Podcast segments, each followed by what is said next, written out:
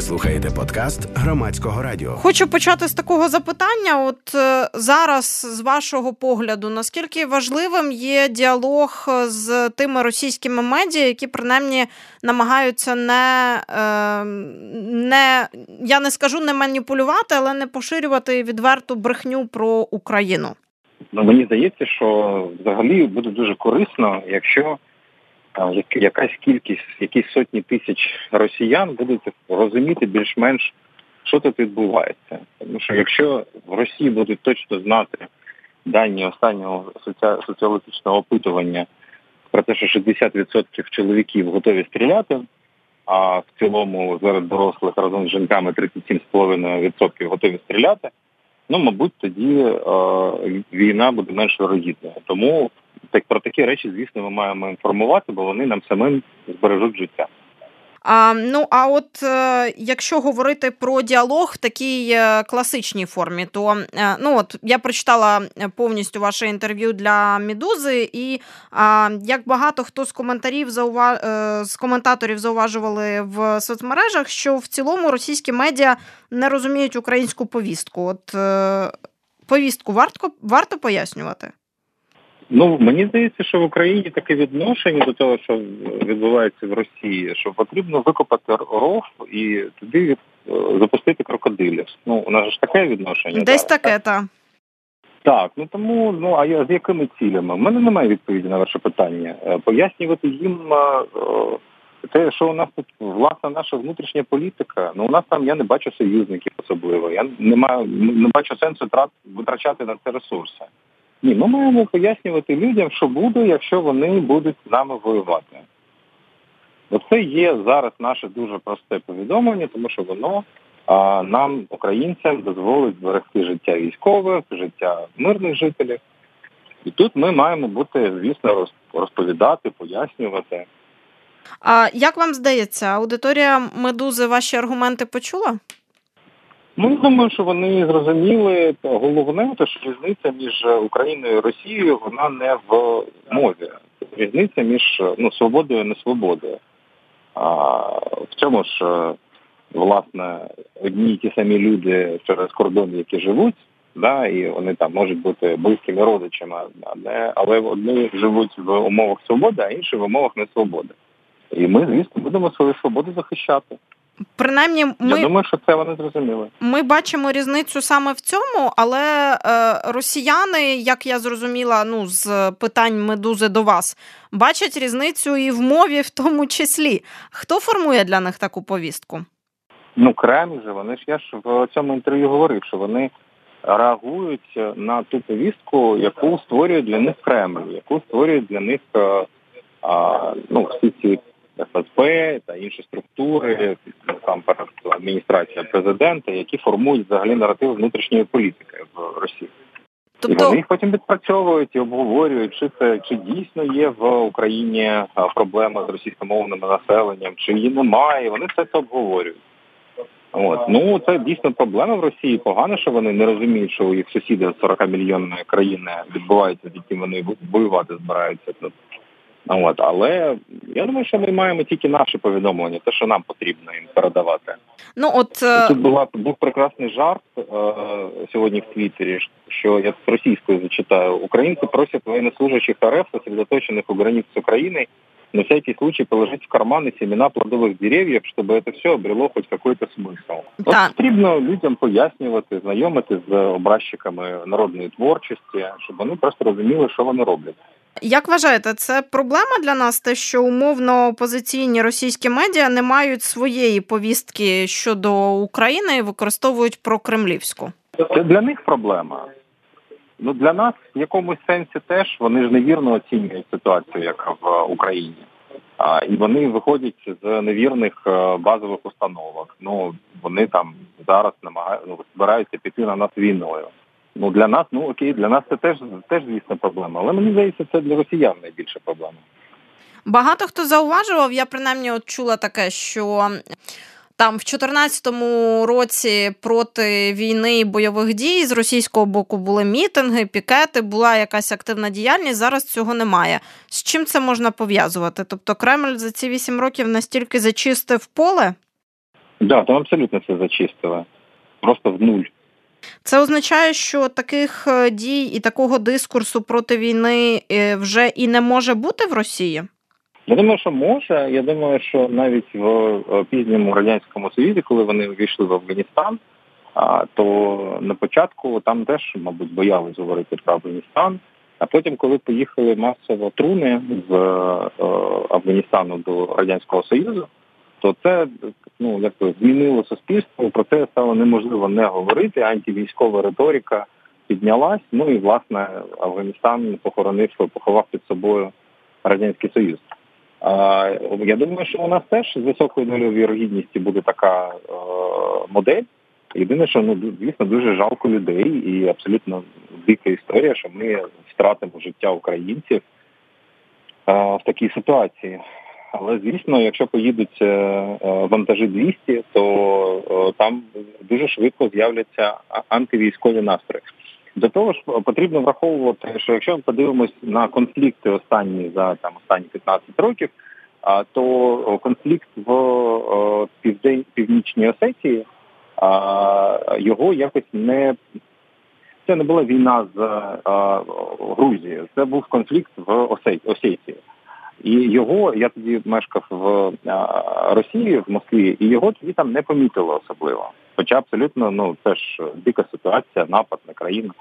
А Крим був абсолютно Крим був мирний, і він дійсно був доволі мирний, і а, так показували це в медіа в Росії. І це там оця родна гавань. Ну ми це це чули, так а Донбас з Луганськом це якби ну тобто сецесія, да, навіть не сецесія і редентізм, тобто війна за незалежність. Е, ми тут як колонія, вони як колонія, а ми типу як Україна як імперія. А і це якісь були логічні пояснення для російського телеглядача і взагалі для російської аудиторії. А от як вони будуть намагатися пояснити війну з Україною?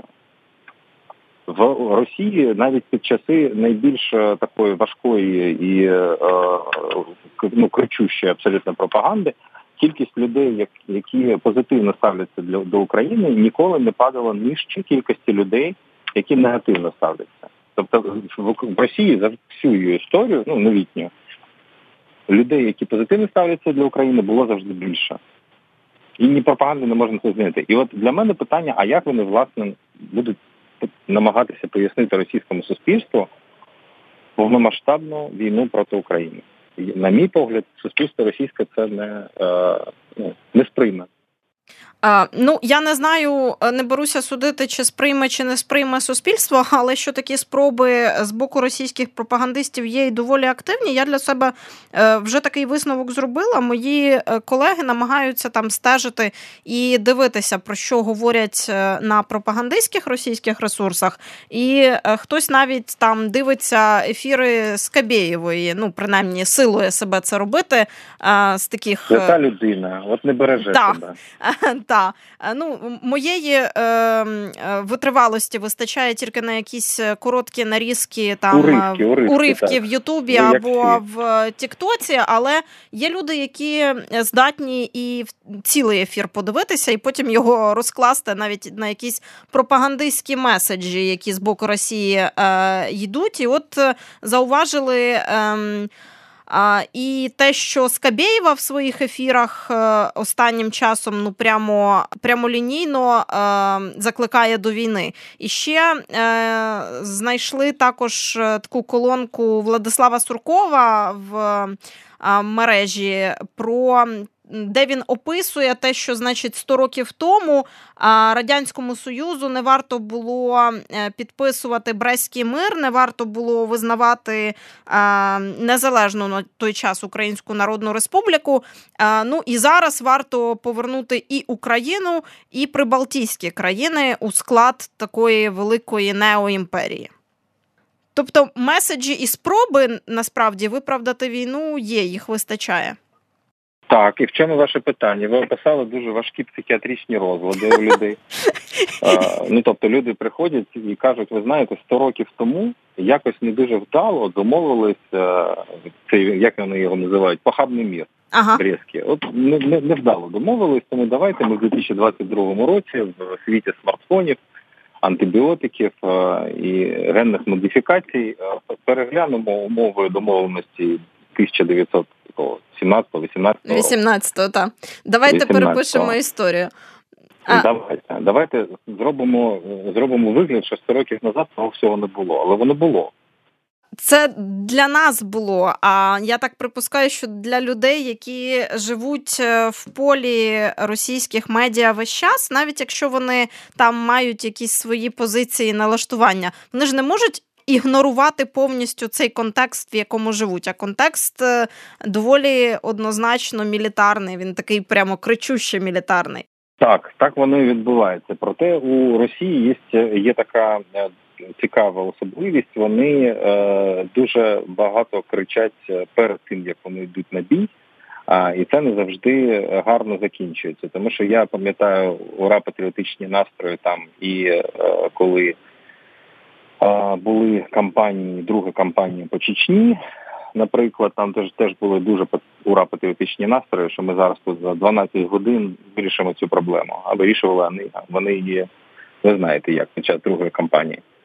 От. Так. І це взагалі така історія про Росію. Вони ж програли не одну війну у своїй о, історії. Вони великі, звісно, нам звісно, всім українцям зараз страшно, тому що вони можуть отримати війну, якої вони не хочуть, а не збирають і не збирали взагалі в своєму житті мати.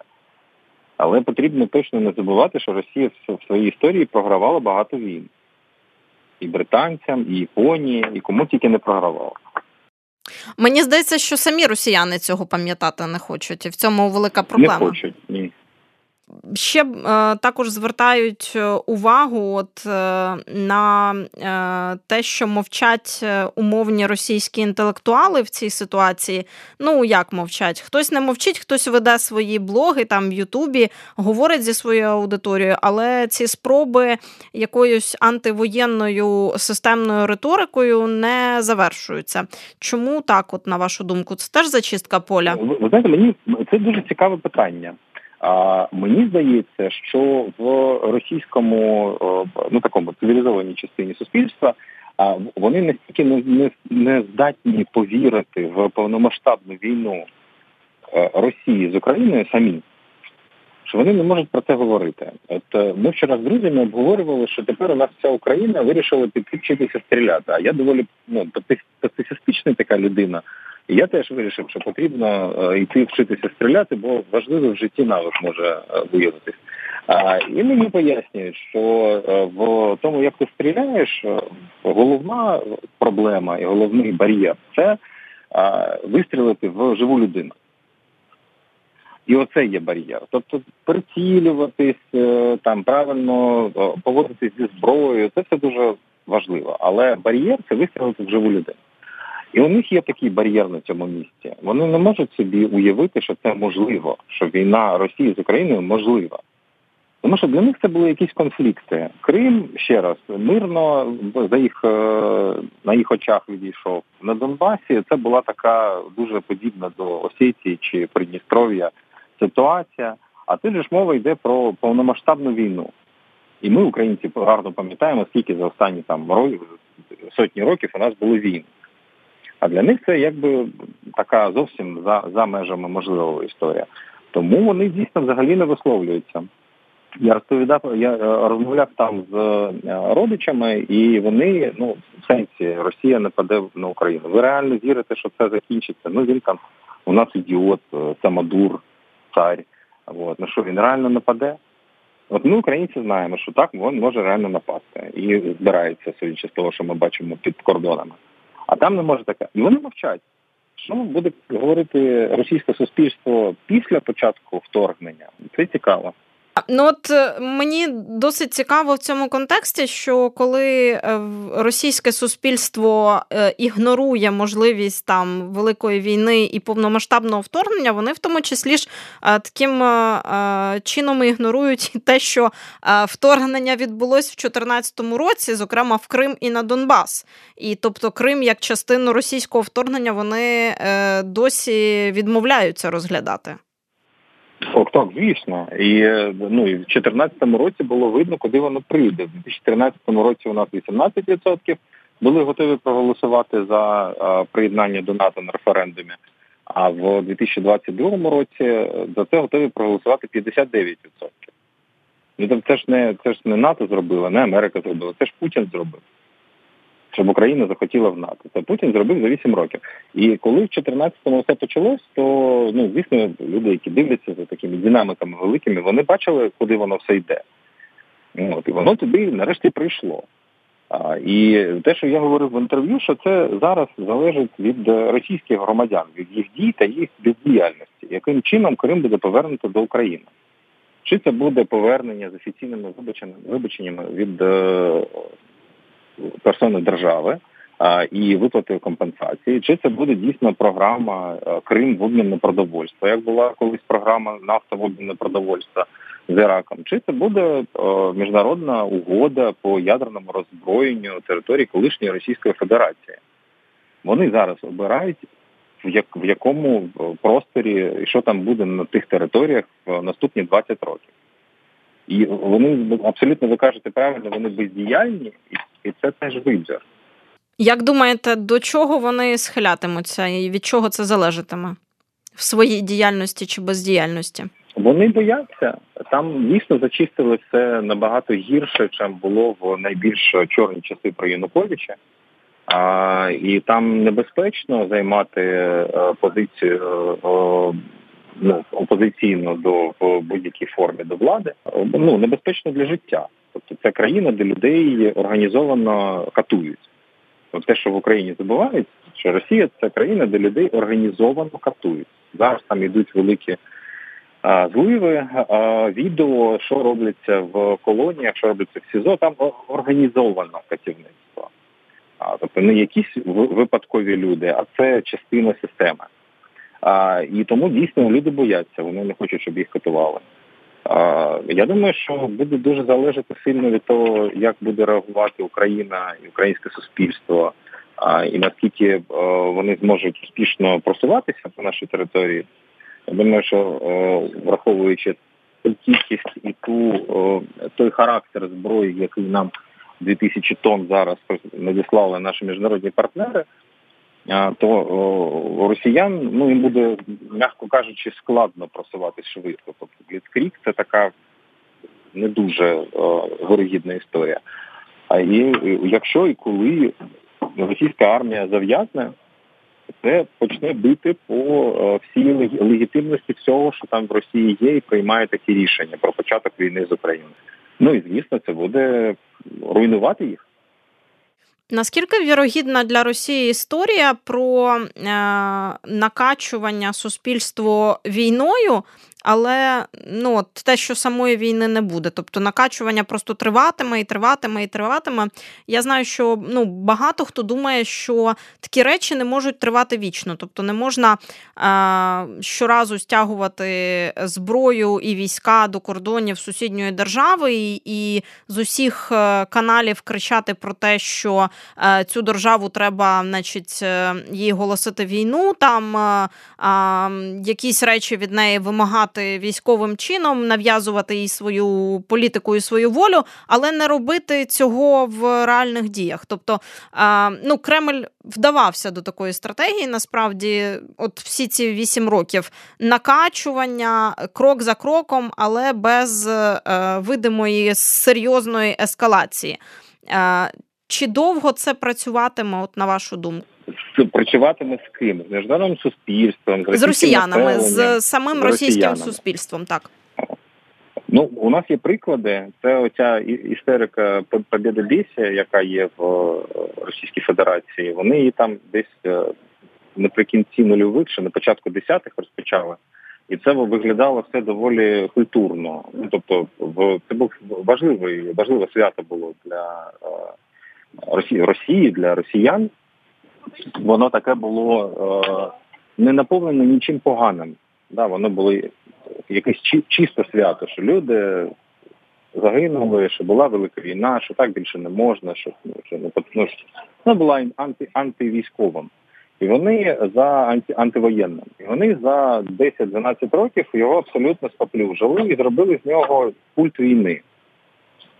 А, Ну, у них на це пішло 10-12 років. Ну, з нами, коли вони розпочали, в 13-му році. Ну, рахуємо до 24-25 року ця тема повністю абсолютно втратить всілякі сенси в Росії. Якщо е, зараз е, йтиметься про те, що все ж таки ескалація станеться, як думаєте, от ми знов повертаємось до реакції російського суспільства, як е, швидко потенційно може дійти до того, що страхом від протестів людей не вдасться більше втримати, тому що ну ми, ми розуміємо, е, що російська влада не може. Е, не зможе е, активно боротися і назовні, активно вести військову кампанію, при цьому активно ж вести кампанію проти власних громадян і саджати їх за будь-які спроби мітингів чи там протестів в СІЗО. Ну вони вірять, що вони зможуть. В цьому ж е, важливе знання для нас, для українців. Вони дійсно вірять, що вони зможуть отримати своє суспільство. А, а інша справа, що тут питання виключно в е, розмірах, числах. Якщо виходить на вулицю мільйон людей, то його можна розігнати півмільйона, мені казали межа. Можна розігнати, але тільки з дуже великими людськими жертвами. Ну і мабуть вони і будуть розганятися з людськими жертвами. Проте, якщо у вас виходить в одному місці, як була там болота площа, наприклад, а то цим якось можна впоратись. А якщо у вас виходять по всій країні і починаються якісь виступи, і починаються а, акції мирного супротиву а, противоєнні, то з цим а, дуже важко щось зробити. Я думаю, що ми зараз не можемо оцінити, тому що це буде така ланцюгова реакція, яку ми зараз не бачимо, в який момент вона може статися. Тобто в якийсь момент людей стане стільки, чи в них буде рішучість така, що вони не будуть боятися, що їм буде здаватися оця велика група, якою вони війдуть, або підуть палити ФСБ. А оця велика група є безпечною. І е, вони не загинуть. Ну і тоді молодь, звісно, піде люди, у яких є діти, які більш е, старші, е, вони скоріш за все будуть дуже занепокоєні своїми дітьми. А ті, хто більш молоді, вони вийдуть. Ну як як у нас на майдані було. І тут я думаю, що дуже важливо враховувати таку деталь, що коли ми намагаємось пояснити, чи нападе Путін, ми намагаємось весь час докласти до цього якусь логіку здорового глузду. Ну так. А це а це хибна поведінка. Їх логіка абсолютно інша. І е, нам не потрібно, а вона в нас там є. Вона мені здається в певних е, певному контексті хвора логіка, а, але е, нам вона не досяжна, тому що ми там хочемо ну прості речі, діти там освіта дати, да, щоб життя вийшло. Ну такі прості життєві речі вони в Україні дуже поважаються. А там е, логіка може бути, наприклад. Ну все, поиграли и хватит, что за независимая Украина 30 лет. Все, хватит, побалувались достаточно. Оце може бути логіка. Або логіка може бути, ну, 50 тысяч погибнет, ну и чего, зато у нас будет много территорий, мы в горизонте 70-80 лет так или иначе эту территорию будем э, развивать, и для нас, для России это выгодно. Такая логика может быть. Тобто ми е, не, не, немає сенсу думати, а то думати про те, чи нападе Путін, намагаючись, ну а як же ж він нападе, 60% чоловіків готові стріляти, оце все не працює. Них там своя для нас незрозуміла логіка. Або нападе, або не нападе. А от ще хочу е, запитати таке: ми е, досить багато поговорили про зачистку російського інформаційного поля. От е, за вашими спостереженнями, чи лишилися в е, російському суспільстві якісь моральні авторитети поза межами там е, путінського пропагандистського пулу? І чи наскільки до них прислухаються зараз? Ну, звісно, лишилися різні аудиторії. Ну дивіться, там не просто не пускають на телебачення багатьох багатьох людей, uh і е, звісно, у них немає такого охоплення у їх висловлювань, яке б було, якщо б у них було вільне суспільство, та і почули було чутно краще. Проте ну зараз все ж таки епоха інтернету, і там е, та сама я не знаю Лія Хіджакова, яка е, не стримує себе від антивоєнних висловлювань а, чи Алексієвич Небіля, яка говорить те, що вона думає, да, і там є певні актори, то звісно їх слухають. І до речі, хочу сказати, що тут була така цікава подія. Іван Урган, який у них там доволі популярний в гумор, там він ведучий да, гумористичної програми. У нього було доволі чітке антивоєнне висловлювання про те, що давайте відкладемо війну з Україною найкраще років так на 700. Ну, тобто ці, цей наратив він взагалі там з'являється, тому що дуже важко пояснити, навіщо потрібна війна Росії з Україною при чиєїсь хворої уяви. От е, ще хочу е, на продовження цієї теми таке питання поставити. Закидали там коментатори е, під вашим інтерв'ю російським медіа, що вони не розуміють української повістки. А наскільки вони добре розуміють свою власну повістку? От у мене таке питання постає з того, що я зараз намагаюсь в російському полі прочитати? На мій погляд, в Росії склалася така е, е, цікава ситуація, коли там реальну ситуацію може зрозуміти людина, яка цим цим е, цікавиться, тобто проявляє якісь зусилля в той бік. Да, починає читати регіональні чати в телеграмі, дивитися, що там відбувається. Тобто, якщо ти зацікавлений, починаєш збиратися, ти можеш побачити картинку. Такого, щоб до тебе дійшла через якісь е, засоби масової інформації реальна картинка того, що відбувається, я так розумію, що це зараз в Росії доволі важко. Реальна картинка і всередині, і зовні мається на увазі. Ну да, от от ну в, в, Україні все ж таки там почитав змі, які є в Україні, почитав, подивився ефіри, і ти в цілому розумієш, що в Україні відбувається, яка адженда, а, які позиції у людей, які позиції у політичних сил. Да? Тобто це все відкрито. А в Росії, ну що ти будеш читати, щоб зрозуміти реальну реальну повістку? Ну там Медуза, ну вони ж одні, одні, вони так чи інакше конкретна редакція, у них є свій погляд. Яндекс новини, ну вони ж давно регулюють, що туди може потрапити, а що не може потрапити. Там якісь інші змі, так вони взагалі зачищені. Ну є там ще ехо Москви, теж зі своєю і нова нова газета. Да, нова газета, які uh-huh. Мурата взяв. Тобто є якісь джерела, проте їх дуже мало, і мені здається, що росіянам зараз дуже важко отримати реальну адженду, тобто реально, що відбувається і в суспільстві, і в світі. А, І ну це для них великі ризики на це, звісно. Тому що якщо ти не розумієш, що навколо тебе відбувається, це дуже ризикуєш.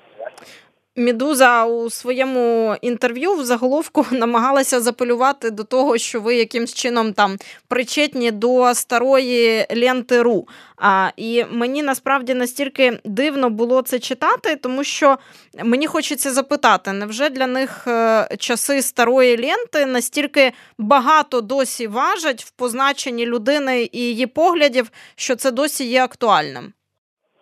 Так, абсолютно, абсолютно. Це просто знакова подія була для медіа.